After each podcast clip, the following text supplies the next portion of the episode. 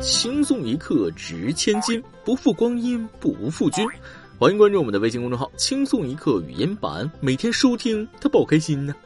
还要偷偷告诉大家一件事：轻松一刻下个月就要过八岁生日了，欢迎各位听众网友加 QQ 群幺幺三五零二五八九八幺幺三五零二五八九八幺幺三五零二五八九八。重要的 QQ 群说三遍，欢迎大家进群，一起为轻松一刻八周年庆生。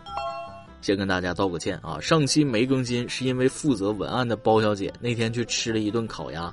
大家可能不知道，包小姐天生受穷的肚子，吃不了好的，吃十块钱以上的东西她拉肚，一顿烤鸭就在床上窜了一天，没出息，望大家海涵。下面开始今天的轻松一刻。今天早上上班啊，发生了一个趣事，老有意思了。曲总监给我们这些小编做日常培训，说是培训呢，其实就是纠正一下我们写文案时经常犯的错误之类的，提高一下大家的姿势水平，免遭网友耻笑。这次曲总监给我们讲古文中的常识错误，讲到只羡鸳鸯不羡仙的时候，曲老师就说了。哎呀，这个古人呐，不懂鸳鸯的习性，以为鸳鸯是夫妻恩爱、两情相悦的代表。其实鸳鸯非常渣，经常换伴侣。今天你看到的这个，也许并不是昨天的那个。只羡鸳鸯不羡仙，用来形容夫妻恩爱，那是不对的。这个时候，角落传来了旁边标准的广州普通话，那所以才要羡慕鸳鸯啊。你别看这胖边平时少言寡语不说话，一开口是真的骚，这味儿哎妈太顶了！各位听众，大家好，欢迎收听轻松一刻语音版。您的点赞、留言和转发就是对我们最大的支持。各位听众网友，高抬贵手点个赞，祝您二零二零好运连连。我是已经被胖边把思路带跑偏的主持人大波。鸳鸯有什么了不起？不怕大家笑话。我周末也和女孩子约会去了，和女神先去逛街，然后吃饭，又去了卡拉 OK，最后找了个迪厅蹦了一会儿迪。女神终于喝高了啊！但我没有做大家都想做的事儿我大波好歹那谦谦君子，岂能趁人之危？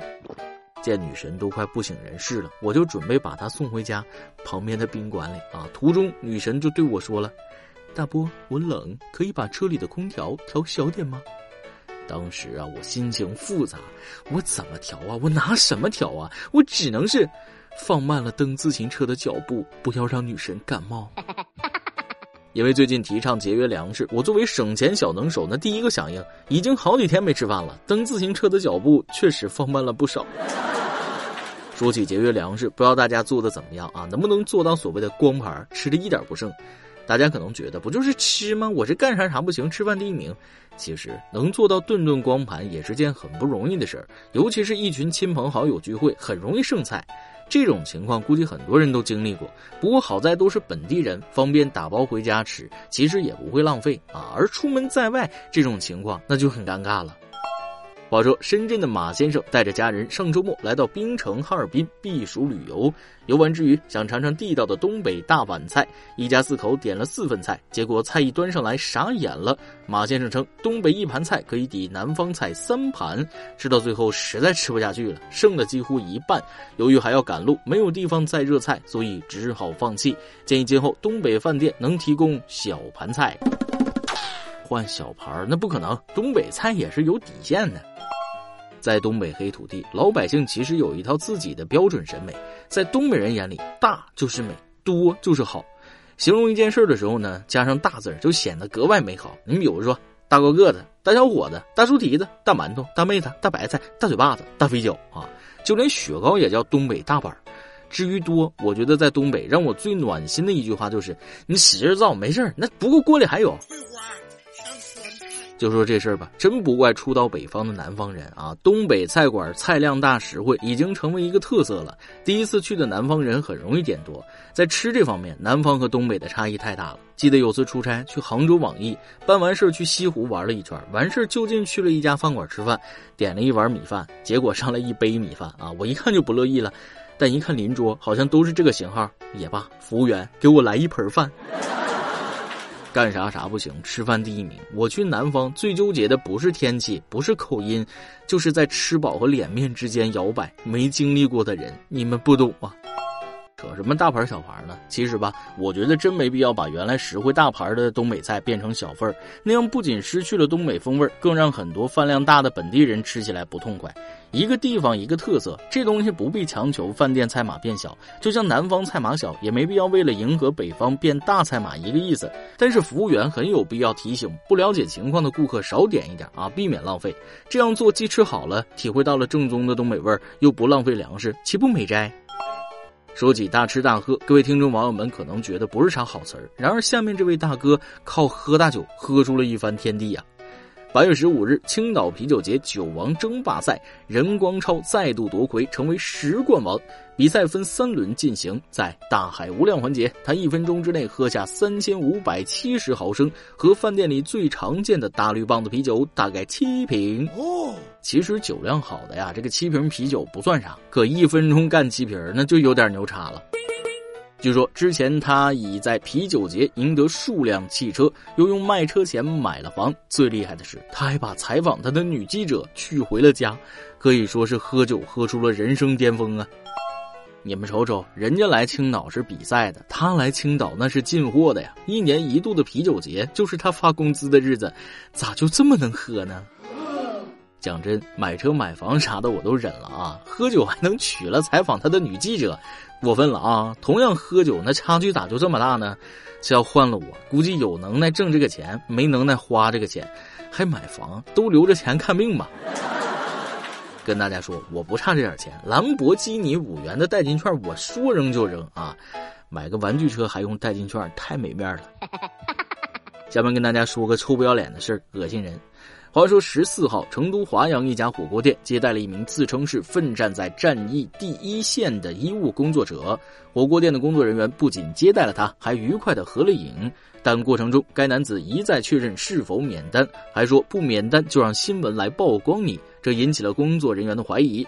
经医院核实身份后，该男子被证实并非战役一线的医务人员。有些人呐，就是臭不要脸啊！你还好意思合影啊？还要不要你那张大饼子脸了？人家真正抗疫医务人员未必会曝光自己的身份去贪图一顿火锅，更别说去威胁别人了。你呀，low 爆了，就是个穷疯的憨憨啊！社会诚信和爱心就是被你这类人败坏了。不过，相信这个世界上还是好人多。就说下面这件事吧。八月十四日，陕西西安一小区有网友爆料，自家楼上有个孩子在撒钱，百元大钞从天而降。据孩子妈妈透露，他们一家刚从外地回来，因为家里需要通风，就把自家卧室的一个带有防盗窗的窗户打开了。没想到孩子从柜子里翻出来两万多现金，从窗户缝里把钱抛了出去。目前已经有四千两百元被追回。你家这是生了个散财童子吧？两脚吞金兽果然名不虚传。你以为钱是大风从天上吹来的吗？别说，还真是。不过话说回来，两岁的孩子啥也不懂，钱飞出去了，捡不捡得回是小事，万一丢的是其他东西呢？高空抛物危害可不小。而且这家人应该很庆幸掉楼下的是钱，而不是这两岁的孩子。从窗户往下抛东西这个行为必须要改正，自己家的小孩那得管好啊。而下面要说的这件事儿，对于孩子来说，是不是真的该管？作为家长，应该明辨是非。今日，在上海书展分会场上图书店，儿童文学作家沈石溪介绍了他的新作《最后的中国战象》漫画版。前不久，作品中一些描写动物异性相吸的片段引发争议，很多家长、老师认为不应该宣传异性相吸，对孩子影响不好。对此，沈石溪表示，有这样的描写，他认为无伤大雅。当然，有的家长、有的老师可能觉得这个不适合年龄太小的孩子阅读，那我们也会做一些更正，比如出版社会要求我做一些修饰，模糊一点，或者把敏感的句子去掉。不该宣传异性相吸，那宣传啥呀？同性相吸？啊，That's good. Do it again. 这让我想起了一个笑话：一个小孩问妈妈他是从哪里来的，他妈就说家里的猪生的。孩子相信了。过年他爸要杀猪，他哭着跑到邻居家说爸爸要杀妈妈。邻居一家十几口激动的冲进来他家准备劝架，只见他爸拿着刀追着杀猪，这孩子还抱着猪说：“妈，我找人来救你啦。”而现实中，问起父母咱们是从哪儿来的，得到的回答无非是充话费送的、狗叼回来的、池塘里捞的、垃圾桶里捡回来的、石头缝里蹦出来的，基本很少有家长能给孩子科普一下生理知识。当然了，这些事儿确实不知道从何说起，说太深了吧，孩子不懂；说太浅了，好像也跟没说一样。往往都是一句“长大了你就知道了”，一笔带过。所以咱们的每日一问来了：小的时候，你的父母是怎么跟你解释你是从哪儿生出来这个问题的呢？然而长大之后，该有的生理知识教育都被略过，异性相吸都不让提，这样真的好吗？不异性相吸，你咋结的婚？咋生的孩子？孩子怎么来的呢？我觉得正规书籍理性描述这完全没问题。不让教，难道孩子通过网络学吗？什么都不行，那你们想个招？小孩子的性教育谁来教？那学校教了又不行，出书也不行，家长又不教，自学吧又说上网学坏了。我也不知道家长们想干嘛。个人觉得，咱们早就应该加大对儿童进行性教育，让孩子们去认识性方面的知识，才会更健康的成长和保护自己的身体。越不懂越好奇，才会出现各种问题。远了不说，就说我们这一代，多少人的性教育都是从邻国的爱情动作片开始的？难道非要把正常的性教育渠道弄得晦涩难懂、避而不谈，把充满好奇心的孩子逼到另一条路上才算行？生理知识科普任重而道远啊，真的应该重视起来了。不仅要让孩子明白为什么会异性相吸，还要让他们知道，你吸过来的也有可能是同性。今天你来阿王跟天宝咱们上期问了，你网恋过吗？在网络上你都做过哪些现实中不敢做的事呢？一提起网恋，大家好像都来劲儿了哈，都是有故事的人呢。围城有爱追风说了。我都网恋五年多了，还没在一起，算不算二十一世纪最长网恋？就是把情侣该做的事，情侣头像、互送礼物、暧昧聊天、语音电话都做了，还没开过视频、见过真人，实在不懂我们俩这样做的意义何在。最后结局也还是个谜。从二十一岁到现在二十六岁，一直围绕着一个从未谋面的人，到底是自己作呢，还是自己作呢？也不是自己没人喜欢，难道是没人可以取代？哎，故事太多，未来真的太期待了。微信网友杨红茹说了：“网恋那是十几年前的事了，约好见面的时间，把自己搞得像乞丐一样。他欣喜地拥抱了我，各种感动。后来各种原因没有走到一起，祝福他。”云夜网友孙书记说了：“不知道网恋的人是怎么联系上的，真的好想知道。我也上网这么多年，怎么从来没有陌生人和我搭讪呢？不过我对网恋还是持谨慎态度的，感觉不太安全。”在现实中怼领导怼同事，他们说我脾气不好，可我觉得是他们工作太差劲，让我忍无可忍才怼的。在网上，我是个温柔小可爱，喜欢时就点赞夸夸人家，不喜欢的人和事就跳过不加评论。上网就是让自己开心快乐、长知识的，没必要在一个虚拟的空间让自己不舒服。其实对于网恋也不能说的那么绝对啊，网恋也得看你碰到的是什么样的人，有的兴许还真能走到一起，就像下面这位网友。韦小友影说了，和我现在的夫人就是网络认识的，那时候还是三 G QQ，认识了七年之后我们结婚的，现在在一起十一年了，去年有了我们自己的可爱宝宝。同样是上网，你咋就能娶这媳妇呢？差距啊，说多了都是眼泪。今天的每日一问：小的时候你的父母是怎么跟你解释你是从哪儿生出来这个问题的呢？再来一段。相信大家微信里啊，经常有美女加你做推销，平时跟你分享一些产品啊之类的。我碰到这种的，那一个都不删，因为好多游戏需要分享领福利，分享给朋友不好意思啊，我就往这美女这分享。就这样，她天天给我分享股票，我天天给她分享游戏，相安无事，岁月静好啊。一首歌的时间，唯想有那个男人想点一首歌。我是个巴萨、阿根廷双料球迷，今天真的是有生以来最难受的一天。看完今天凌晨三点的比赛，简直了。其实赛前大家都知道结果如何，但谁也没想到竟然能这么惨。